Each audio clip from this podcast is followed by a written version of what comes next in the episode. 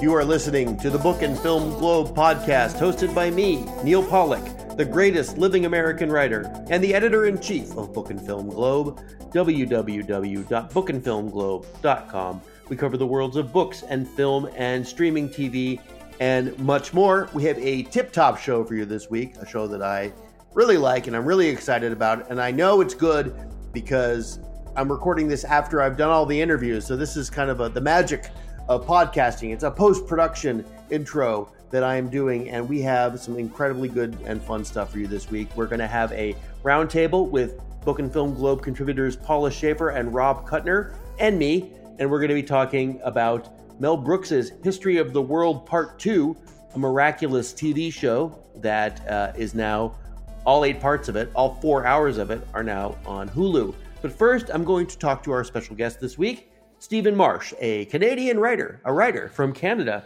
who has written a book called On Writing and Failure. Well, it's more of a monograph, but it looks like a book. It feels like a book here in my hands.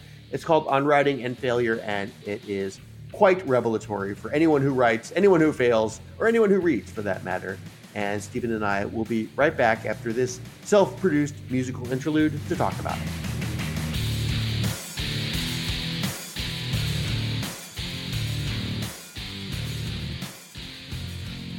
So I am a writer of great renown. I have published 12 books. I had a column in Vanity Fair once upon a time. I seem to remember that. It's kind of like a dream at this point. And I've had a number of other, I guess you could call them successes along the way. And yet I'm still kind of a failure as a writer and as a person. And I feel that every day. Apparently, so does every other writer. And the writer Stephen Marche, who is in Canada at the moment, and usually, I imagine, has written I guess you would call it a book. It's more like a monograph called On Writing and Failure, published as part of something called the Field Notes series. And I'm friends with Stephen. First of all, Stephen's here. Hello, Stephen. Hey, how are you? Hey, good. So I'm friends with Stephen on Facebook, although I don't recall ever having met him in person. And he started mentioning this piece, this book on writing and failure, and I found his comments relatable, and I dialed up a copy, and I read it, and it is incredibly wise and erudite and kind of funny and kind of sad at the same time, and I related to every word of it. And now, Stephen, you're experiencing an incredible amount of success because of this book. Yeah, it's... Failure mania, is that what you called it? Failure mania, right? Failure mania, and I'm the Hulk Hogan of failure mania right now. I'm ripping my shirt. Oh yeah, I'm killing Gawker. I'm, you know. Are you all? You're going to take down Gawker for the third time? yeah. That's me right now. All right, so Stephen is all oiled up and ready to talk to us about this book. You know what I loved about On Writing and Failure. Well, there's a lot of wit and sort of aphorisms in it, but there, you spend a lot of time sort of delineating how writers who we consider to be the greatest writers of all time, people who you would consider a massive success because we still talk about them and read them today, but in their time they were complete failures. Yeah, I mean, I think it's really important for anyone who's planning on doing writing, like, and taking it seriously, to know that James Joyce never made a living at it ever, like at any point in his life. And that, I mean, there were a lot of failure options when it came to talk about James Joyce, but the one that I just couldn't get over is that he sat a 3-day examination and gave a job talk, which was his lecture on Robinson Crusoe, which, have you ever read that? James Joyce on Robinson Crusoe? No. Literally, it's one of the greatest literary essays of all time. I mean, it's totally brilliant on every level. And then this Italian technical college in Como said, yeah, we're not really convinced of your qualifications because they're Irish.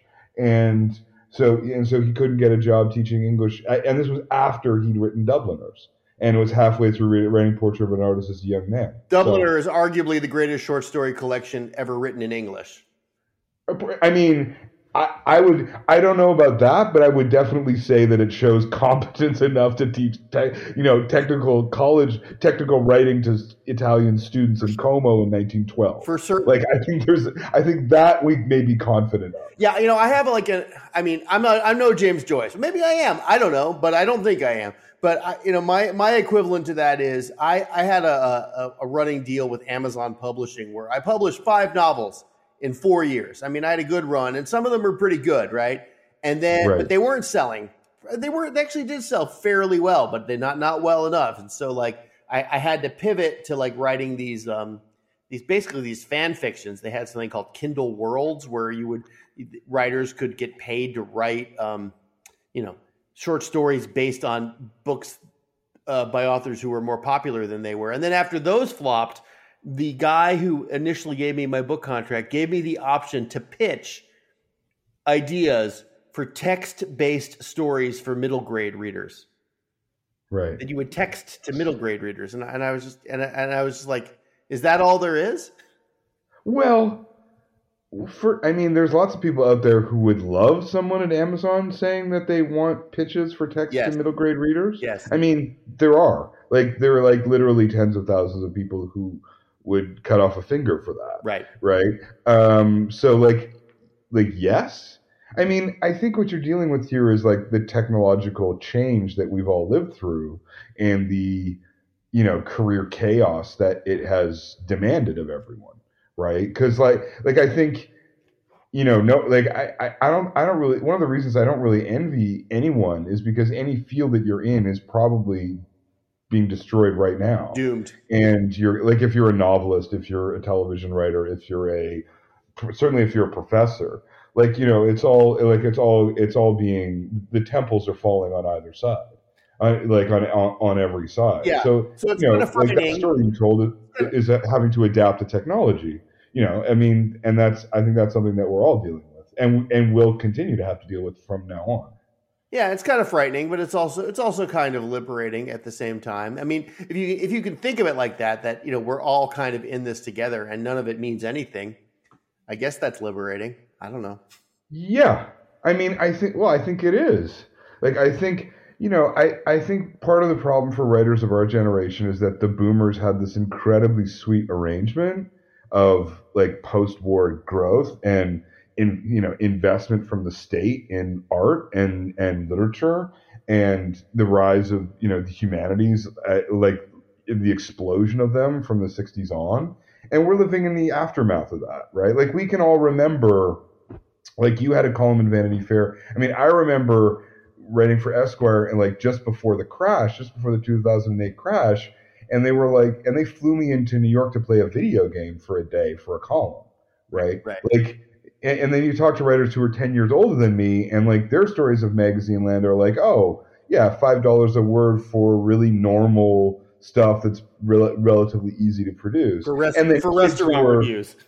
Restaurant reviews, yeah. And kids who are 10 years younger than us, they're all way more fucked than we are, right? It's way, way harder for them. They're the kind of people for whom an Amazon executive asking them to pitch middle school text is absolutely would be great news. Right. Right. But then you have the writers 10, 15 years younger than them who are on Book Talk and are selling, tens of thousands of self-published novels a week, that. You really want to envy people on Book Talk? Oh, I don't. But see that, that's the thing. It's so vulnerable, and also is that that's not really what. I don't think many people get into writing to be I'm getting into writing so that I can promote it on a Chinese dance-based app. That's not, I'm sure they're quite happy with their success, but that's not, it doesn't seem very enviable to me. No. My point is really we live in the aftermath of this period, but ordinarily, in the ordinary course of literature, that feeling of we're all in this together and it's all falling apart is actually totally the norm. Mm. Right. And is that because there's always technological and cultural change ongoing, or because writers just historically have not been valued by society? People do not want to have the meaning of their lives challenged, despite what they say, right? And I think the very best writers do that, right? And, you know, like I think also it's that this business in itself, making meaning, is extremely difficult and like prone and sort of like its material use value at any given account at any given moment has never been very strong. Right. What's that line in your book? No one needs a manuscript. I mean, when people say like, I can't believe it took 30 tries to get my manuscript published. I mean, I always think like, well, like, you know, the average salesman has to make 18 calls before someone will listen to them to sell something that is actually of value. Like, you know, like new internet access or something like that. Not a manuscript, which people don't really, you know, like very few people actually need. Right. Well, there's some other notable examples of failure in your book that I found quite, I mean, I think I've heard the stories of Herman Melville before, but I found those pretty edifying, right? I mean, he had it, of all the stories in the book, that one is the one that I think is just like, I mean, he must have wondered what the hell was going on. You know what I mean? Like every book he wrote much better. Like, and he, like, I think he just got better, period. Like, I mean, I know everyone talks about Moby Dick as like, but you know, Billy Budd is truly like one of the greatest things ever written. Yeah. And, you know, he could not find a home for it. And then his first book was like a massive bestseller that was, you know, Type E, A Peep at Polynesian Life, which is basically a shitty little travelogue, right? And he, you know, so he went from that, which sold really well. I think it sold like 90,000 copies. And then down to like Billy Budd, which is like in his, you know, in a bread box in his house for 25 years after his death. Very cruel. Very, very like definitely he must have felt that there was some malign influence in his life for sure. That is insane. And then you also talk about the kind of failure that comes from success, right? You mentioned, a couple of examples, you know, Ralph Ellison, for instance, who wrote Invisible Man, definitely one of the greatest American novels, and then pretty much nothing. He wrote some essays. And you know, and then he had that second novel. Wasn't there? Didn't he like lose an entire novel in a fire? Well, I mean, there were certain claims of that, but like I don't know. He had a lot of years to write things. Like, and you know, the thing was, it wasn't just him. Like, the thing that was very interesting to me is like, there were, like, you could say the same thing about Harper Lee, really. Yeah. Or like, certainly the guy who wrote Joe Gold's Secret. Joseph Mitchell. Joseph Mitchell, right? Where it's like, he's called the greatest, you know, magazine writer in human history in 1963, and then like never writes another word again. Comes into the office every day, never writes a word again. But I think there's just a kind of odd thing where, you know, writing this book, because I sort of kept these stories because I found them very comforting for myself. But then when I was stitching them together, I'm like, yeah, there really is this pattern where when the writer is given the keys to the whole world, things tend to fall apart. Well, right. Yeah. I mean, I don't know if you've ever been given the keys to the whole world, but you know, I had a huge success, at least in terms of publicity, when I was 30. Right, my first book, the Neal Pollack Anthology of American Literature, was a full-page review in the New York Times. I was, you know, there were photos of me everywhere. I was on the cover of Poets and Writers magazine, et cetera, et cetera. And you know, here I sit, all brokenhearted. You know, it's like, whoa. But it's fine. It's fine. What I'm saying is like it doesn't actually, you know, as you point out in the book, it doesn't actually mean anything in the long run. No, it doesn't.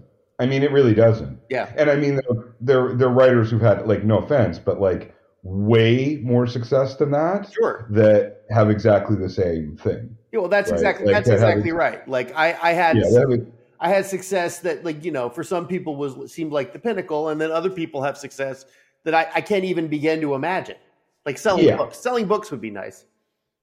Well, I mean, I've known people who've made literally $100 million plus. And I don't think it assuages their sense of not being recognized. I know it doesn't. Right. And I mean, I think the thing is, all the standards of success aren't really real.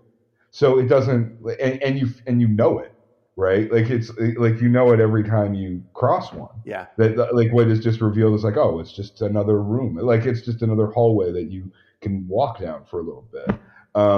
Like that, and you know, that's true of, that's why I say in the book, like as you age, like success just becomes less and less meaningful. I mean, it does to me anyway. I will say this. The one thing that keeps me going, other than the fact that I need to support myself and my family, yeah, and at least help support. That's a big one. That's the big one. That's the main one. Yeah. Because if I had made $100 million, I wouldn't give a shit whether or not I were more famous than anybody else. Like you say that now, but like, come on, man. No, come on. No, I swear. I mean, I might care a little bit. Dude, if you had $100 million right now, you'd still be interviewing me about the same subject saying, I've got $100 million and it didn't make me feel any better. You and I both know that to be true. It would take care of a lot of my problems. But I get, you know, guaranteed it would take care of not all of my problems, but a lot of my problems. But the one thing I will say is that I keep doing it because I actually enjoy writing.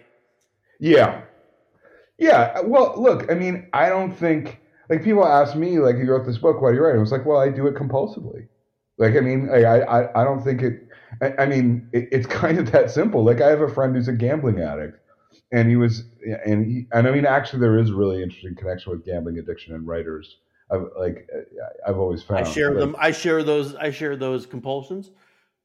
Well, there's like, he said something really interesting to me was his therapist said to him, you know, I don't want you to stop gambling. I just don't want you to do it in front of your family.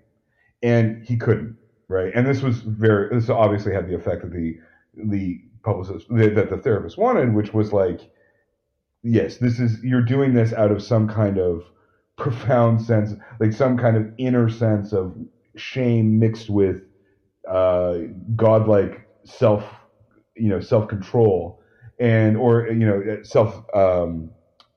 projection. And I was like, that's exactly how I write. Like it's exactly those kind of weird psychological pathologies really that create this compulsion to write. And I think that's just a fact on the ground to me. You know what I mean? Like that's just I would agree with you, although again, like I said, like I actually find the act of putting together sentences and trying to formulate ideas and tell stories and tell jokes, especially tell jokes. Yeah. I find it pleasurable. Like I almost try to look at writing, even though it is technically how I get paid. I try to look at it as just another one in a series of enjoyable hobbies that I have. Yeah, I've always been amazed by writers who don't want to write, who complain about it. I'm upset with not writing. I enjoy it. Yeah, but it's like if you don't want to do this. Like who's that boomer writer who hasn't written anything since she was like 32, who goes around pretending to be a writer? Fran Lebowitz. I mean, I saw one of her books in the bookstore the other day and I was like, she really does not deserve to call herself a writer. Like there's a lot of people out here. She's a professional wit, Stephen. I guess so, but it's like if she's a professional witch, she's really not very funny. But it's like, there are a lot of people out here like struggling and trying to make meaning and getting their asses handed to them and out here fighting. And like, you're getting all this, saying all these like witty things about how you are a writer who doesn't like to write. And I have no patience for it. And there's a Netflix documentary made by Martin Scorsese about her, a 6-hour one. And it's just like, that is boomer nonsense at its peak. Like it's like you want the pose of writing without the actual struggle involved in it. I found it, there was something about it. I mean, I'm not usually this way, but I found it kind of infuriating. Well, I think we represent the Gen X approach, which is, grind it out for minimal reward and minimal resent everyone who is inferior to us because it's true. All right. Well, anyway, On Writing and Failure by Stephen Marche is available.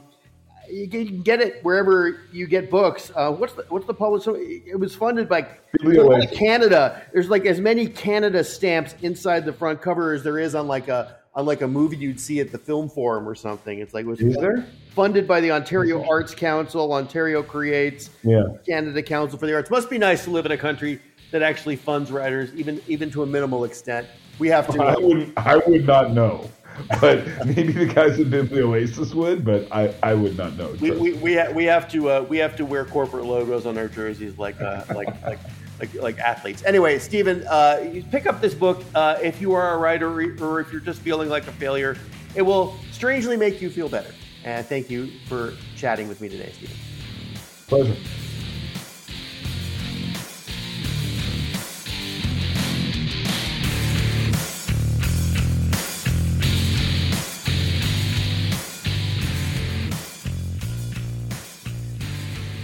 The adventure of the bathtub? How did these dumbasses enslave us? Roll it. Oh, hello. Who is this? It's your mama. If you're my mother, what is your last name? Mel. My mother. That confirms it. I'm Kublai Khan. Amelia Earhart. The Romanovs. I am Sigmund Freud. Join me for my masturbates. Masterclass. What? Who are you? Some call me Jesus Christ, Son of God. Some call him broken corny. My new book idea, the Kama Sutra from soup to nuts. If I'm not going slurp, slurp, slurp, I'm eating soup. Judas, you pissed on my feet. I know you hear me. You're gonna blow your hands for 30 seconds and you're just not gonna look at me? Sorry, I only have big pieces of silver. We are about to embark on the biggest campaign in the history of the world, Part 2. Noah, you were supposed to get 2 of every animal. It has come to pass. History of the World Part 2 has arrived on your TV screens. The 8-part miniseries. It's a sequel to Mel Brooks' History of the World Part 1, a movie that came out 42 years ago. 42 years ago. I was alive to see that in the theaters and probably a dozen times in various forms since then, and I can't remember a pop culture product that I was looking forward to as much as History of the World Part 2, which is now airing on Hulu. And I don't think anyone else on earth shares my enthusiasm for it, except for maybe the people who created it. But I've managed to corral 2 of Book and Film Globe's contributors, Rob Kutner and Paula Shaffer, to talk with me about it. Rob Kutner is a comedy writer, and I wanted to get his perspective on it. And Paula writes about comedy for us a lot on the site, so I figured she'd have some interesting thoughts. So hello, guys. Hello. Hey, hey. All right, so the first voice was Rob. The second voice was Paula, if you all couldn't figure that out. So, all right, so here we go. I don't know where you guys are with the show, but, you know, as we're talking, it's Thursday, my dudes, and the show started on Monday, and they were releasing basically 2 episodes a night on Hulu. And I found out that they were releasing the episodes at 11 p.m. my time the night before. So I just stayed up every night and watched them. So I've seen the whole thing. I can't imagine you guys are at the same point. I watched it all. You watched it all. All right. Good for you. You did your homework. That's good. So, you know, so now I've seen the whole thing. Now I know exactly what they were going for History of the World Part 2. And, you know, I've seen some online hate for the show, but I'm not disappointed. Like, I feel like they fulfilled the brief of covering the same kind of ground that Mel Brooks covered in the original movie and updated it really well. And, you know, and then some. I mean, I laughed consistently. Oh, not at everything, but consistently.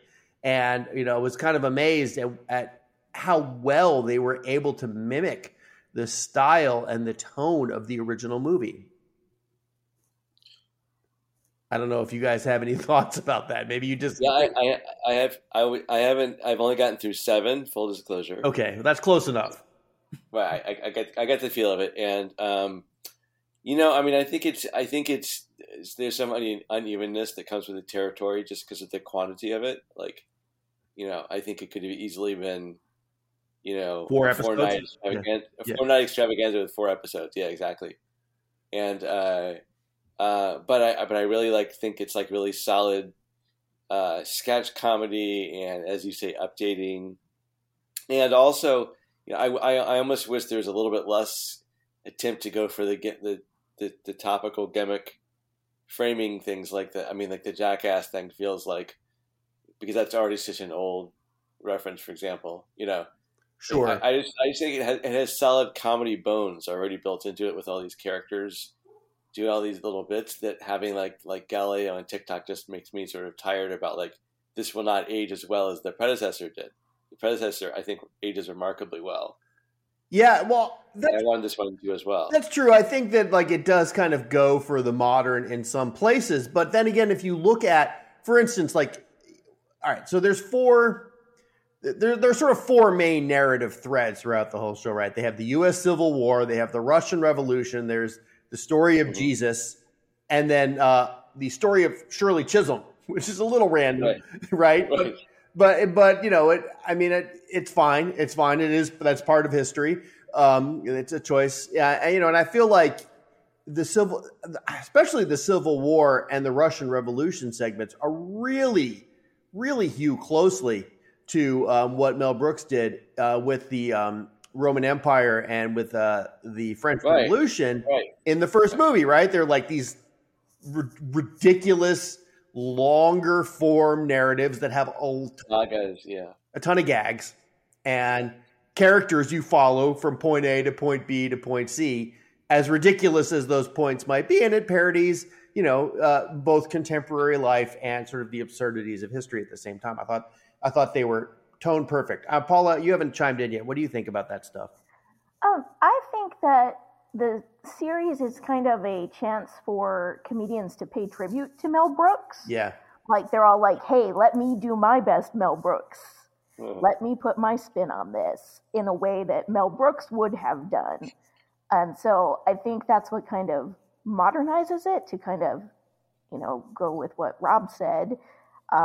They're trying to appeal to current audiences and not just people like Neal who are like, I've been up since, you know, 6 a.m. with my banner and my bowl of popcorn and I'm ready to go. They want to give it an in for people who don't know the Mel Brooks School of Comedy, because that's not really a thing that is the style right now.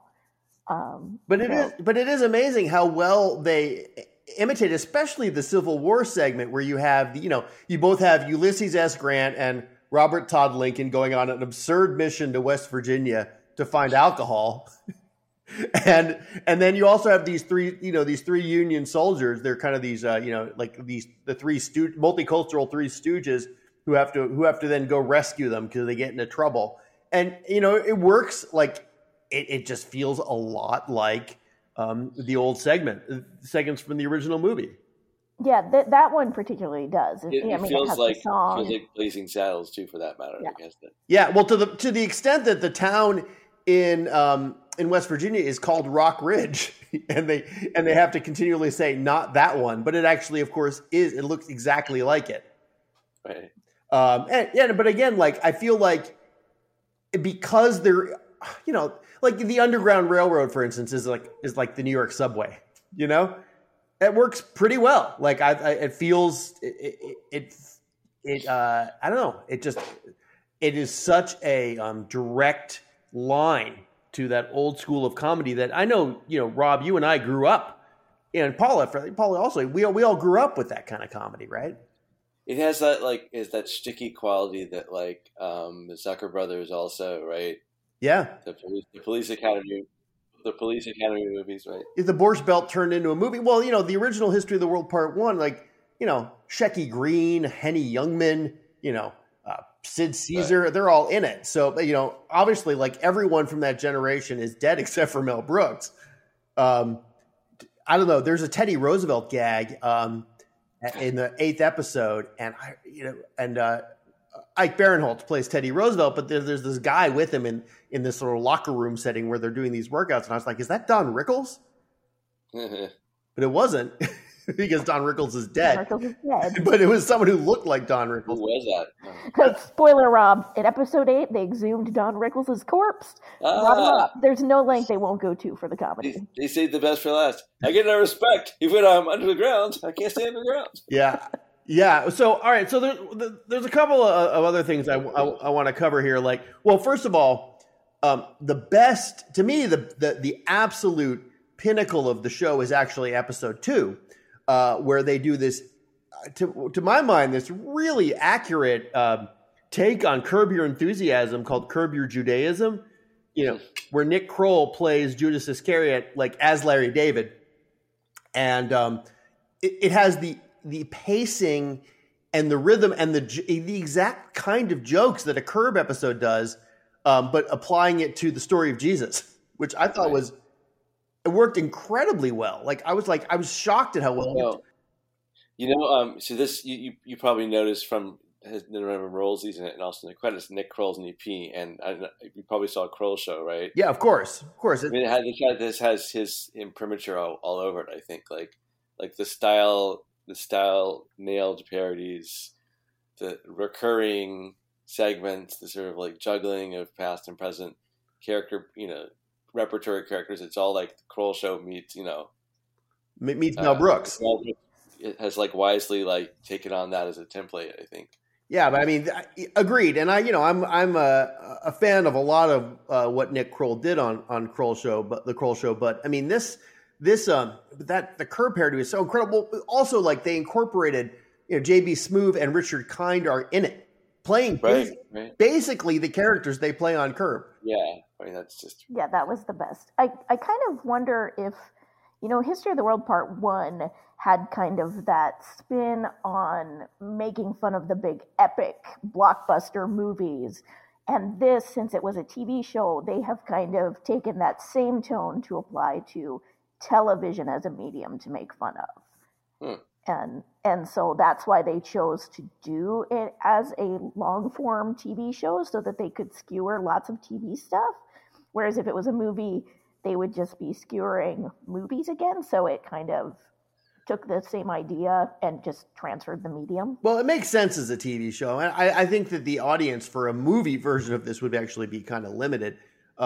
This was going to be streaming no matter what. You know, my main criticism of the show, and it's amazing that I have one given my like enthusiastic like fanboyness about it, is that I feel like the thing that I loved about History of the World Part 1 is that it went in chronological order, right? It's like started with the cavemen, and then you ended up with Jews in space, basically, which is where, spoiler alert, which is also where the show ends up.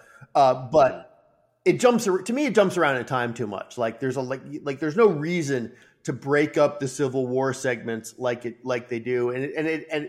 Or even if they do break it up, it's like everything's out of order time wise. So you like have a segment, you know, the Noah's Ark segment comes right after a Shirley Chisholm sketch, which, you know, kind of takes away from the fun of seeing history evolve, right?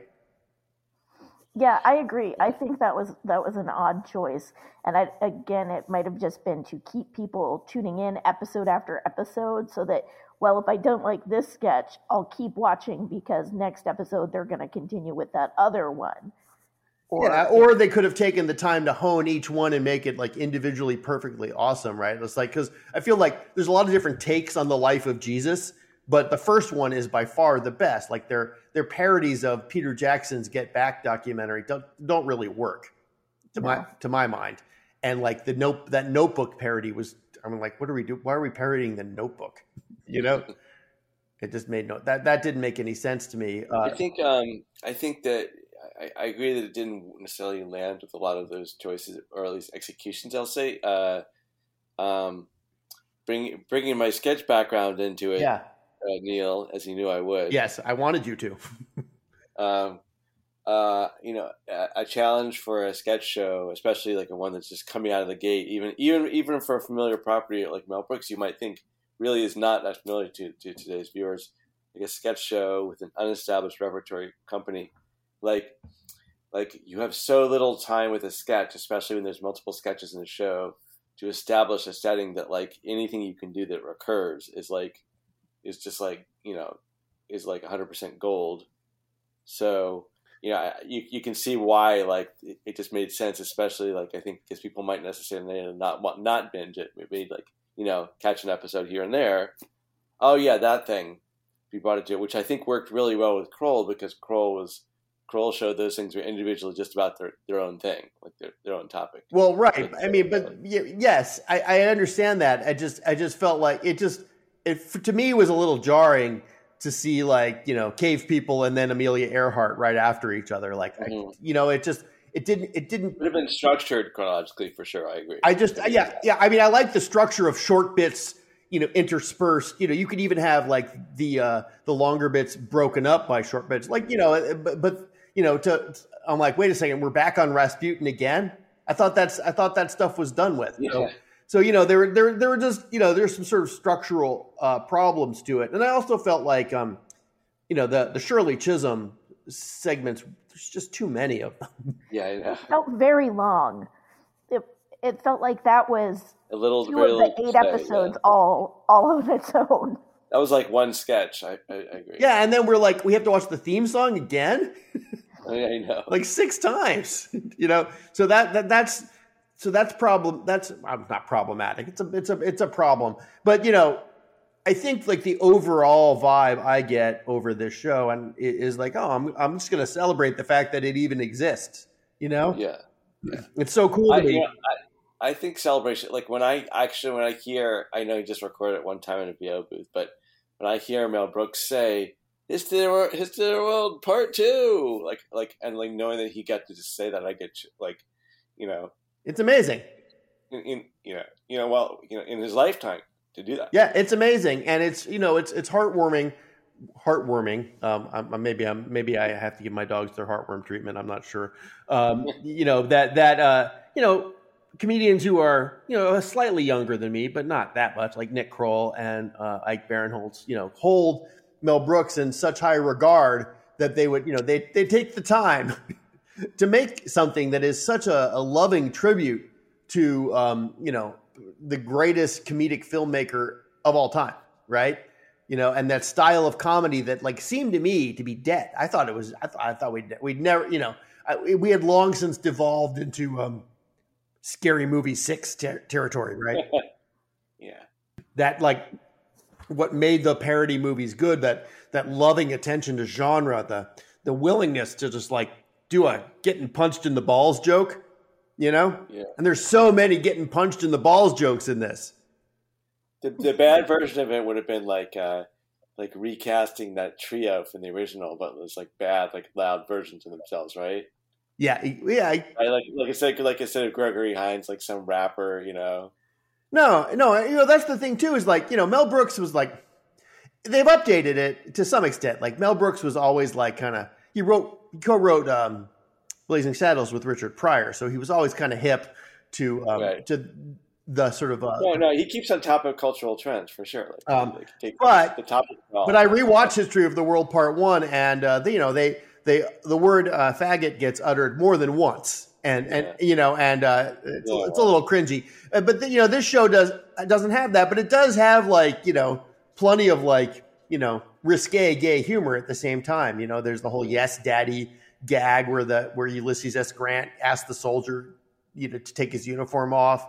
You know, there's lots of that kind of old fashioned stuff in there, and it does modernize it and makes it a little more multicultural, right? Like there's a lot of Kublai Khan jokes. There's quite a few, yeah. You know, there's some, and Shirley, the Shirley Chisholm Jefferson style sitcom goes on and on and on.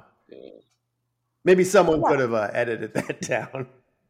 But it is nice that, I don't know, Mel Brooks, having lived 96 years, gets to see the next generation like paying this homage to him and knowing, okay, my life's work is going to continue and carry on. And, you know, he gets to see, to tip back to History of the World Part 1, he gets to see It's Good to Be the King. Yeah, he is. He's the king. He's the king. Now, you know, the only thing that's left for me before I die, well, I want to see the Phoenix Suns win an NBA championship, but you know, that's highly unlikely. I'd like to see a modern version of Airplane. You know, the Zucker Brothers and Jim Abrahams are still alive. I know that they're not politically as in vogue as Mel Brooks, but I feel like, you know, I'm just putting this out there to the universe. You know, they are welcome at any time to give me a call. I can help. Your vision board. I can help. Rob, you want to be in? You could be. You know, we can all be in on that. I love it.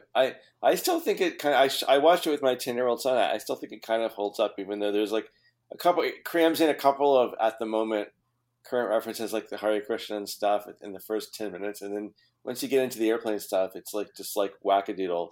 And he loved it. You know, he wanted, we watched the sequel and this was hilarious. He didn't want to see, was it Top Secret? Because it wasn't the Zucker Brothers. It was only Abrams. Oh, but it's so. But Hot Shots. Yeah, Hot Shots. Top Secret is the greatest, single greatest. No, Hot Shots. Yeah, Hot Shots is still pretty good. It is pretty good, but it's like he got so into the Abrams Brothers. You know. You're raising your kid right, Rob. Maybe someday our kids our kids will be involved in History of the World Part 3. I actually think they're going to make another season of this. Honestly. It seems It seems likely. There's still more history. They've engineered it that way for sure. Yeah. All right. Well, here we go. History of the World Part 2 is here.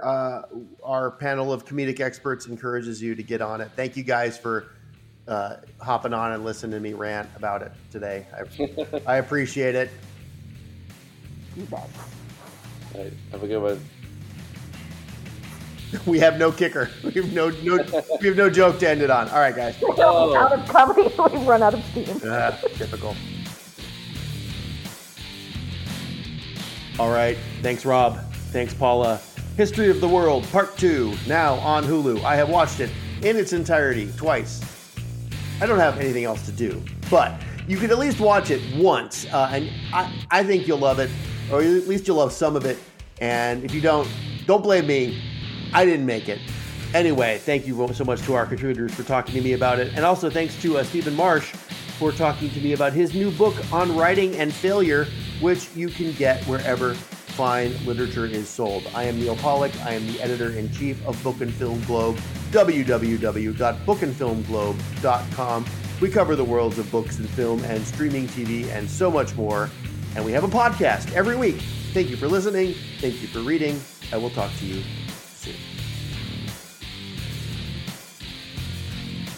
You can buy the books discussed on the Book and Film Globe podcast at The Bookhouse, Book and Film Globe's independent bookstore. Go to The Bookhouse Milburn, millburn.com to shop online and support small independent booksellers, or visit our actual physical site in Milburn, New Jersey, where you can buy books from all the authors featured on The Dark Word and the Book and Film Globe podcasts. TheBookhouseMilburn.com